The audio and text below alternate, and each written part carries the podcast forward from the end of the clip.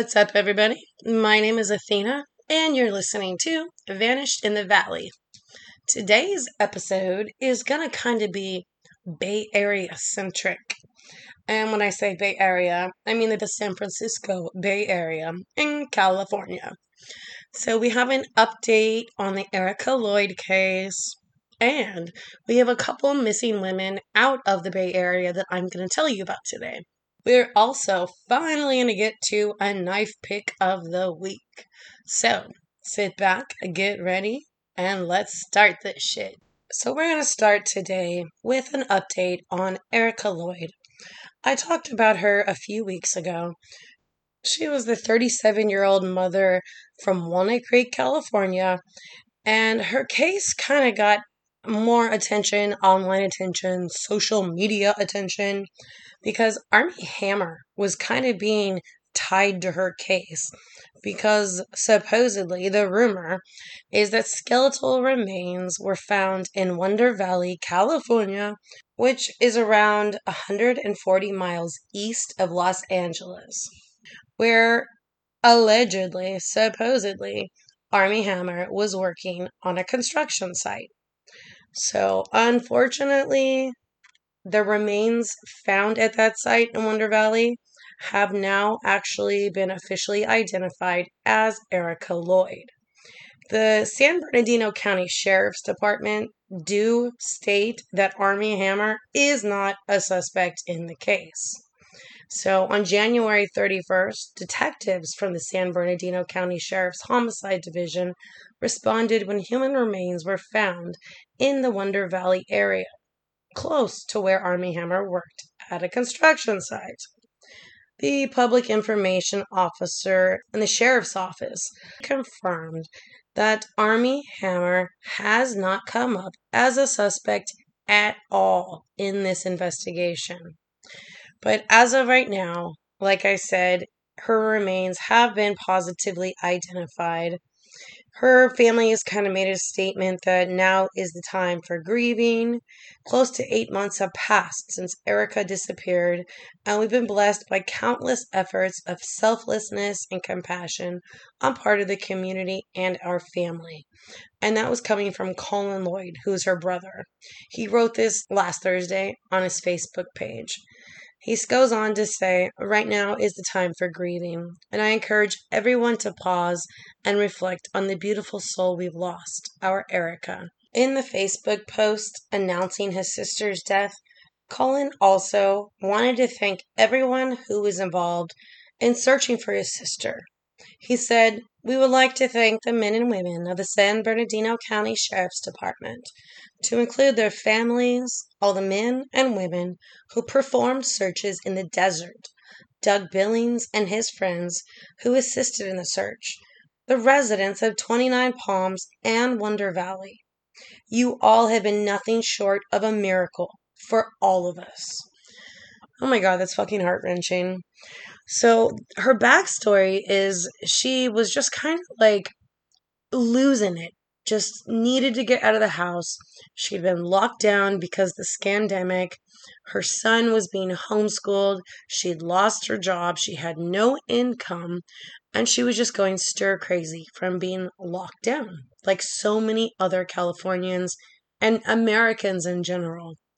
So she told her family and her friends she was going to go on a road trip down south to Joshua Tree National Forest. Well, two days into this road trip, she lost contact with her family. Her mom, Ruth Lloyd, said that she did speak to Erica on June 14th, the day she disappeared. Her mom goes on to say she sounded like she was driving. She was speaking very rapidly. It was just hard to make out exactly what she was saying. The same day she loses contact with her family, CHP finds her car completely busted up, like windows smashed out. But the strange thing, despite all of this damage to her car, CHP is saying there's no evidence Erica was involved in a traffic accident. So it's like, okay, she has damage to the front end of her car, The back windshield is totally smashed out. Her radiator's all smashed up. But CHP doesn't think she was involved in an accident.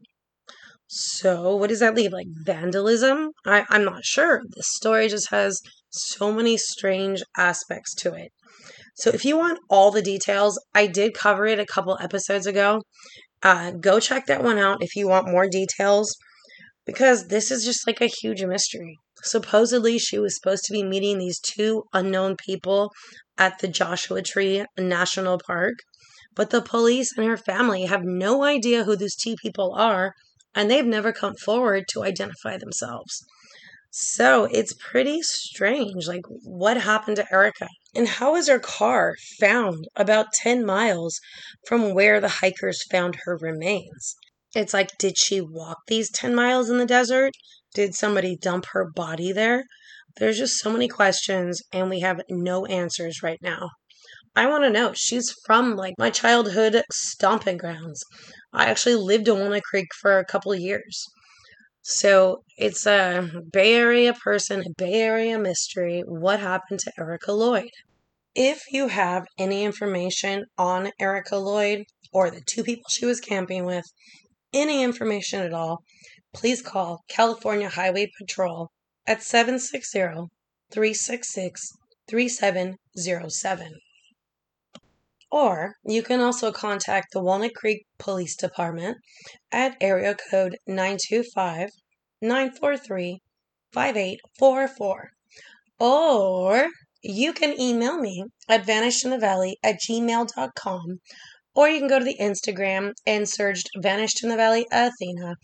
If you want the police to have some information, but you do not want to be tied to the case, go ahead, send me that info, and I will get it over to them, and we will leave you out of the case completely.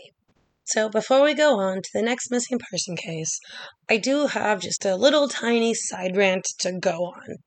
So, there was an operation called Operation Talon that was kind of put together in the last weeks of the Trump administration. And what it was is it basically targeted sex traffickers that were in the country illegally. So, a few days ago, a bunch of reports started coming out that Biden had canceled this operation. And actually, 18 state attorney generals penned a letter to the White House asking for the program to be reinstated. So if you look it up on Snopes, they fucking lawyer talk it and try to make it seem like the White House had nothing to do with it.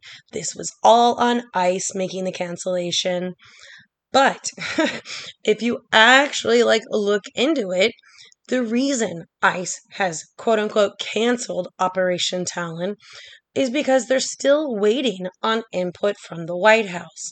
And the Biden administration hasn't responded. So ICE is kind of in limbo. The Biden administration has not given the go ahead, so ICE just cancels it. It's just fucking annoying how Snopes will try to like lawyer talk shit and make fucking the color white seem like it's actually the color red with their fancy fucking words. But if you actually look into shit, use some critical thinking, half the shit on Snopes is just ridiculous. Like recently, I came across this story from way back when this whole fucking coronavirus shit happened. There was a guy in a motorcycle accident who was killed in the accident, but his death was registered as a coronavirus death. Now, this actually fucking happened, but if you go on Snopes, they do their fancy fucking lawyer talk and they just try to make it seem like it never happened. When in reality, this guy was counted as a corona death for like six months. And finally, after all the media attention on it, they finally corrected it and took that guy off the registry of corona deaths. So, what the fuck? It takes media attention and everybody in America finding out about it for them to take that person's death off the Rona registry. So, just be careful when you're looking at Snopes information. It's not the truth always. It's not so black and white. They have an agenda, they're following a narrative, and it's definitely not just some non biased information. So, okay, side rant over. Let's get on to the next missing person. So, the next case we're going to talk about is missing 19 year old Sydney West, who's from Chapel Hill, North Carolina. But she vanished after moving to Berkeley, California to attend the University of Cal Berkeley.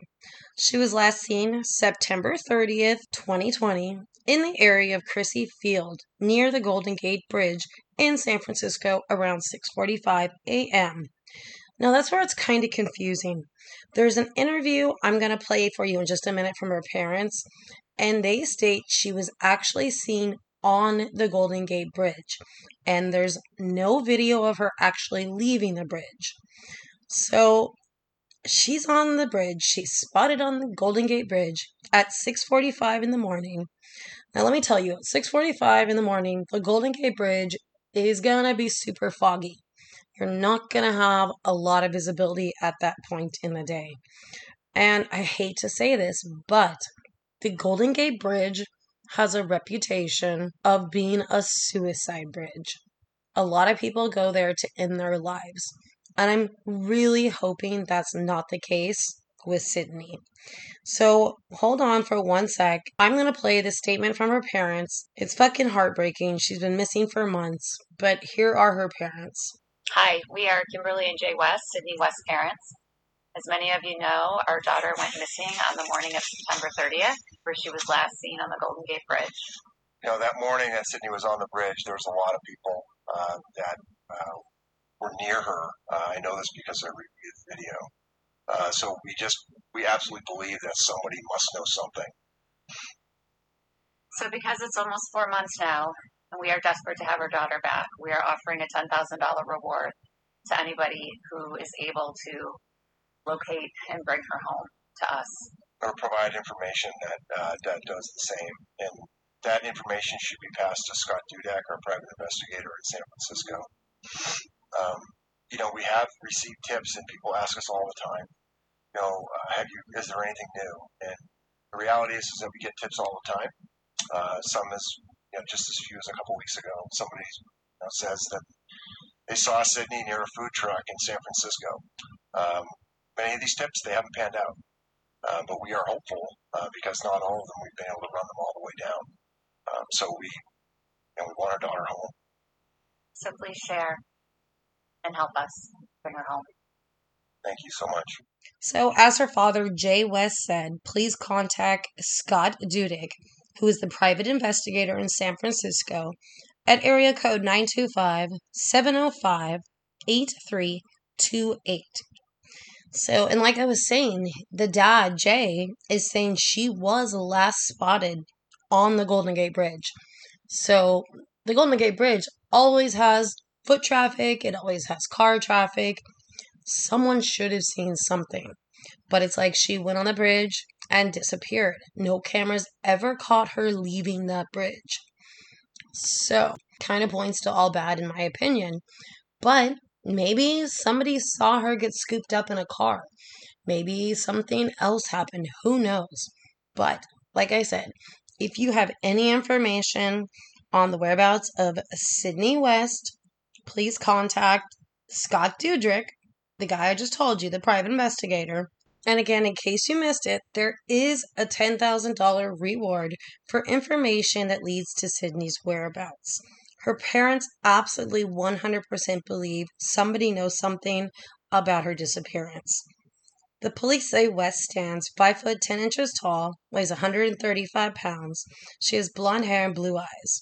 She was last seen in a sweatshirt, white athletic shorts, and a slip on Vans shoes. You can contact Sergeant Horan He's, uh, I guess, the lead investigator on her case at 415 553 1028. In North Carolina, you can call investigator Ashley Woodleaf at area code 919 245 2909. On October 5th, 2020, the San Francisco Police Department did release a statement stating on October 2nd, 2020, at approximately 2 p.m., the San Francisco police officers from Central Police Station prepared a missing persons report regarding 19 year old Sydney West. A member of Sydney's family had reported her missing. She is last believed to have been seen in the area of Crissy Field on the morning of September 30th. Sydney is considered at risk due to depression.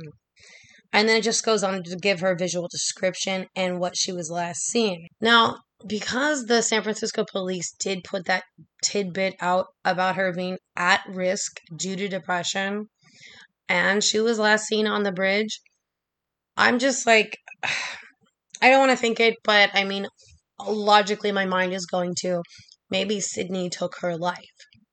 But if that was the case, uh, they should have found a body.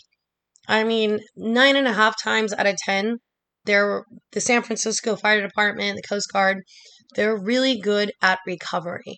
And that hasn't happened. So there is still hope that Sydney is out there somewhere. So, like I said before, if you have any information, please contact one of the numbers we just listed for you. So, the last case I'm going to talk about today in our little group of missing Bay Area women is Tara Lynn Trunick, who's 28 years old, and the police say she's considered at risk due to her history of mental illness and drug addiction. Tara is a happy, lovable, empathetic person, said her foster mother, Kim Mapes. An addiction is a separate part of who she is and who we know her to be. Now, I know the media hasn't been talking about it a lot lately. The government hasn't been doing much about lately. But there is still a severe opiate and meth epidemic going on here in the Bay Area and probably across the country.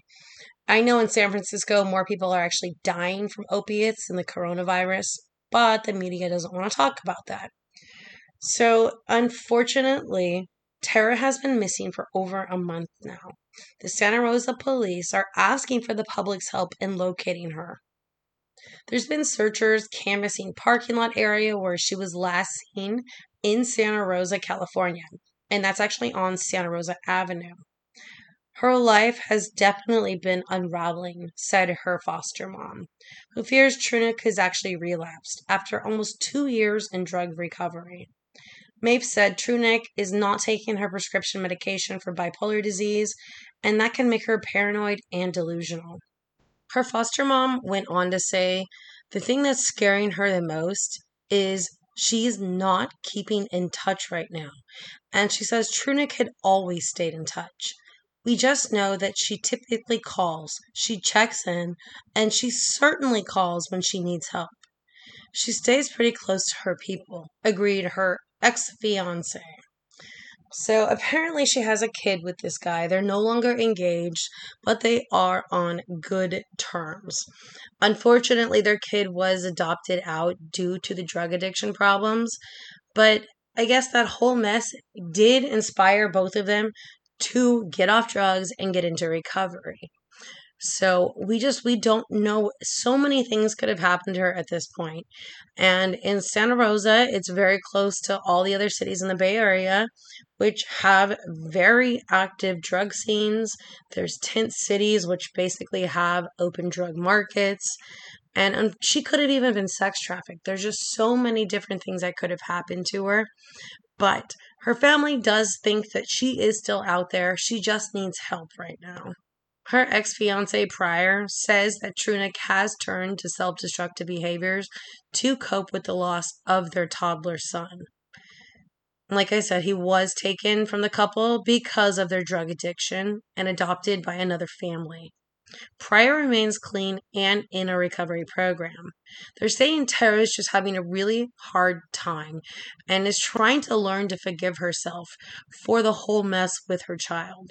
Their child is now four years old, and Trunick is able to see him when she's off drugs. Those visits are by phone or they're in person. Those visits by phone or in person were what were keeping her going. But now Trunick is gone, and the search turned to homeless shelters, the encampments. But she has no card, she has no money. Her last contact with Pryor was a flurry of Facebook Messenger calls from an unfamiliar phone number. Later, the owner of that cell phone told Pryor that Trunick had borrowed it outside of a store, used it, then went on her way. But check this out this is kind of the scary part. After Pryor searched that guy's name on the internet, it turned up disturbing information. It leads back to 2010 and a six year prison sentence for raping and almost killing a young lady. Her foster mom says she became extraordinarily alarmed and came out here to start the search for her. The police did question that individual. Her foster mom calls Trunick a survivor her whole life. She's been in foster care since the age of four, separated from her six siblings growing up, and enduring an abusive adoption until the age of 14. That's when Mapes and her husband became her foster parents, and she moved to the Modesto area for high school. But Trunick still has friends and relatives in the North Bay. I don't feel that she's dead. That's just my gut feeling, said Pryor, the ex fiance, although he can't explain why she hasn't reached out to anyone. One thing about Tara, she can talk herself into anything, but I just feel she can't talk herself out of whatever situation she's in. There is a Facebook page that's been set up dedicated to Tara. It's called Missing Tara Trunick. Last Saturday, dozens of volunteers planned to gather at noon in downtown Santa Rosa for their biggest search effort yet.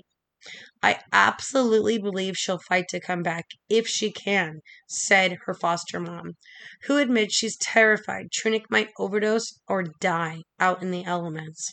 She wants the opportunity to find her and help her navigate her way back to health. I am her mom, and I promised her when she came to me 14 years ago that as long as I live and breathe, she would always have a mom. And that's why I'm here. Oh my fucking god, you guys. Can you even imagine? And it's like a lot of people are going to judge this woman because she's a drug addict. She's just an addict. But she had a super fucking rough upbringing. And don't fucking judge someone until you've walked a mile in her shoes. I mean, I, I can't even imagine how traumatic that would be to be put through the foster care system, lose contact with your six siblings, be abused by the people that adopted you. I mean, it just sounds like a total abusive shit show. And here she was, two years sober, which is a huge fucking accomplishment. And it sounds like everything just kind of got to her and she slipped up. And I kind of just have the feeling she's out there might maybe working as you know a sex worker or even being sex trafficked. She's very attractive girl. I'll put pictures up of her up on the instagram. Like i said she's 28 years old. She's a white female with blonde hair. She's five foot one weighs 100 pounds and she frequently wears her hair in braids. She has a butterfly tattoo on her right shoulder. If you have any information please contact the santa rosa police department at 707 543 3600. And like I said, you can also go to the Facebook group I was telling you about earlier and just share the hashtag bring Tara home. We're trying to get her story out because she's been missing for over a month, you guys. She went missing on January 11th, and the last known sightings were in the area of Santa Rosa, Sonoma County, Petaluma, Novato, and Rohnert Park. So be on the lookout. I really hope this girl can come back and get back into recovery and fight for her life. And, you know, hopefully her, I fucking feel so terrible for her foster mom. It seems like she got Tara in her life and was that pillar she needed. She, you know, literally said, I'll be your mom forever. And now this girl's just gone. Somebody has to know something. She's got to be somewhere. Among those active in the search for her is Rebecca Brewster, who met Trunick in a treatment center in 2017 and since then has been clean. Tara is the most compassionate mother, Brewster said. When we got sober, Tara really tried to get herself together to get her son back. When he got adopted, that really took a toll on her. Brewster has talked to people at motels and homeless encampments, handing out flyers, seeking information on Trunick's whereabouts. Because of my history, I know where to look. But check this out, guys. Against the advice of police, her foster mom Mapes is offering a $500 reward for information that could lead her back to Trunick. Considering how eager many people are on the streets would be to collect that reward, the fact that no one's come forward yet is kind of worrisome, Brewster said. So even some of her family and friends think there's a chance she could be caught up in sex trafficking. I hate putting it out there because it feels like bad juju, her ex fiance Pryor says, but I'm afraid that's what's going on. And you know, honestly, you guys, that's kind of the impression I'm getting from this situation too. I mean, I fucking hope that's not the case, but I seriously kind of get those vibes with this case. So, anybody out there in the Bay, contact those numbers I gave you, contact the Facebook page I gave you. She's got to be out there somewhere. I don't think she's just vanished. I think she's just descended into addiction and is out there on the streets, the homeless encampments, and possibly maybe even sex trafficking. So there you have it. There's our three cases of three females either from the Bay Area or missing in the Bay Area. And they're just very strange cases. And I truly believe somebody out there has information on each one of these cases that could lead to it being solved and justice being served. If you guys have a tip or something and you don't want to talk to the police, contact me at vanishedinthevalley at gmail.com or go to Instagram and search Vanished in the Valley Athena. Give me that information and I will turn it over to the police and completely leave you out of it. But let's get some of these cases solved because these families are going to bed every night wondering, worrying. I can't even imagine how fucking terrible it's got to be for these people. All right, so before I check out of here, we need to get to the knife pick of the week. I know we haven't had one in like two weeks, so I had to do it this week because check this out. Garrett, my lovely boyfriend, got me the most bomb fucking knife for Valentine's Day. Check this shit out. So I'm just like randomly sitting there one day and I get a text from Gary. And in the text, he sends me a link to this account on Instagram. And I check it out, and it's all these like handmade, beautiful, custom Damascus steel knives. Now, if you don't know what Damascus steel is, let me just give you the rundown real quick. So, Damascus steel is actually a famed type of steel, and it's recognizable by the watery or wavy light and dark pattern of the metal. It's like this beautiful pattern of grays and silvers. It's just fucking amazing. And aside from being beautiful, Damascus steel was valued because it maintained a keen edge, yet it was hard and flexible. Weapons made from Damascus steel were vastly superior to weapons formed from iron. So it's just like a highly sought after, beautiful metal to forge knives with. So I picked out a knife from this Instagram account and I'm like, I like these three, so pick out one. So that my lovely, amazing boyfriend picked out. I'll put a picture up because I'm just, you know, describe it, and my description is not going to do justice. So it's about 12 inches in total, maybe about six inch blade, and the handle is like this polished wood with this beautiful little blue mosaic stamped in. There's like black stone that actually meets the blade. It's full fucking tang. There's a little. Oh my, uh, you guys, I'll just post a picture of it. And I'm even stoked about the leather case it came in. It's high quality leather. There's patterns on it. I like the way though there's like different areas for the belt loops. So it kind of hangs at a maybe horizontal or sort of diagonal level. But you guys go check out this knife maker. He's can be found on Instagram at s underscore m knives 786. He not only has knives, he has hatchets, he has kitchen knives. He's got swords. He's fucking got everything. And it's super high quality. I'm definitely going to go back. He even has rings made. So go check this guy out. He is a hustler. Like, he is trying to get this stuff sold. It's high fucking quality. And I do not rave about knives like this often. But 100% guys, go check this guy out. Amazing knives. so before I run away from here, I do have to thank our downloaders. So check this out Denver, Colorado. They literally have never been on my front page. I don't think I've ever even seen them in the running for downloads. And suddenly they come out of nowhere and knock Manteca out of the first place. And they've been maintaining first place for, I think, about a week now. Manteca still in second place. We've got LA. What's up, LA? We got Temecula. We've got Sacktown in the mix. We have got Lathrop. What's up, Lathrop, California? And San Leandro. So, guys, I may be changing podcast providers soon. I don't think there's going to be an interruption in my podcast episodes per se, but I may have a different website. I'm not exactly sure. I will definitely let you guys know if something changes up. So, that's about the end of this episode of Vanished in the Valley. As I always tell you, be aware and don't forget your pepper spray. Ciao, ciao.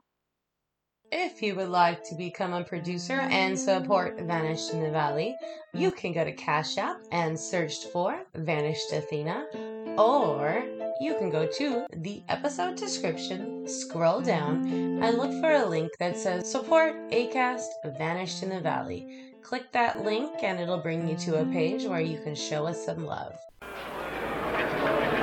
you lost?